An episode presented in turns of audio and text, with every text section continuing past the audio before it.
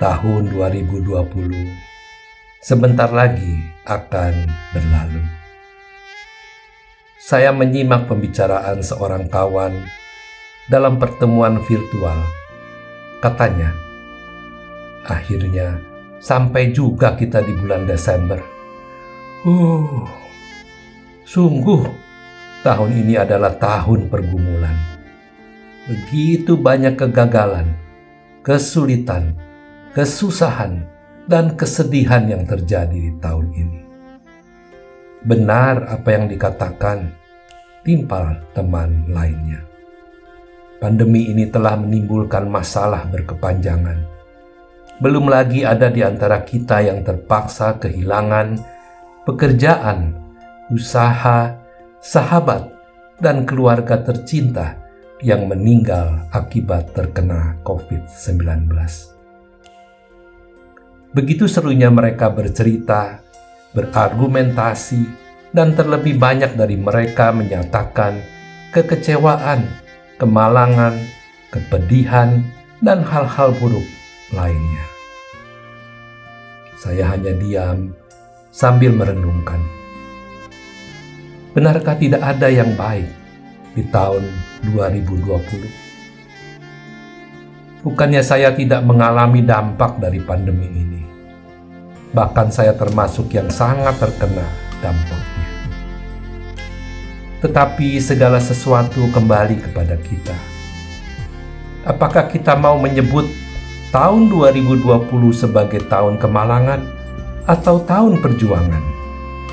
Tahun kekalahan atau tahun ujian?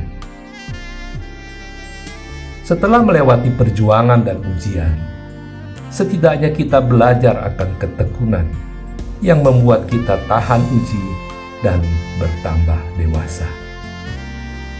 Sehingga kita memiliki pengharapan untuk menyiapkan tahun-tahun di depan dengan lebih bijaksana. Apa pun keadaan kita saat ini, setidaknya kita sudah berhasil melewati 11 bulan. Dan saat ini kita sudah memasuki bulan terakhir di tahun ini.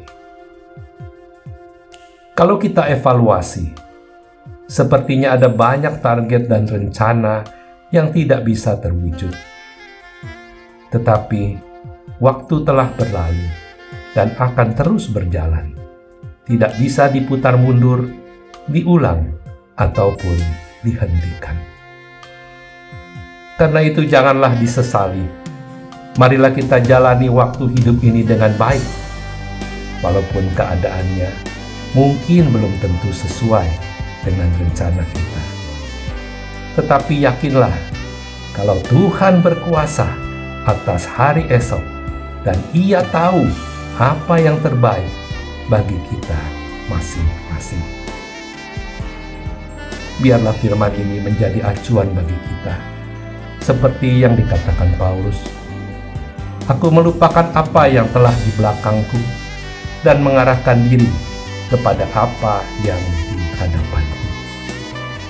Filipi pasal 3 ayat 13b. Marilah kita selesaikan tahun ini dengan komitmen untuk menjadi orang yang lebih mengasihi Tuhan, mengasihi sesama, dengan cara lebih menguasai diri, bertambah sabar, dan menjadi lebih dewasa. Bangkitlah dari kesedihan dan jangan sia-siakan sisa waktu yang ada. Mari kita tatap tahun 2021 dengan iman dan nyatakanlah segala kebaikan, penyertaan, dan pertolongan Tuhan yang membawa kemenangan di tahun mendatang. Selamat tahun baru, saudaraku. Teruslah semangat dan berharaplah yang terbaik, sebab Tuhan baik. Bahwasanya untuk selama-lamanya kasih setianya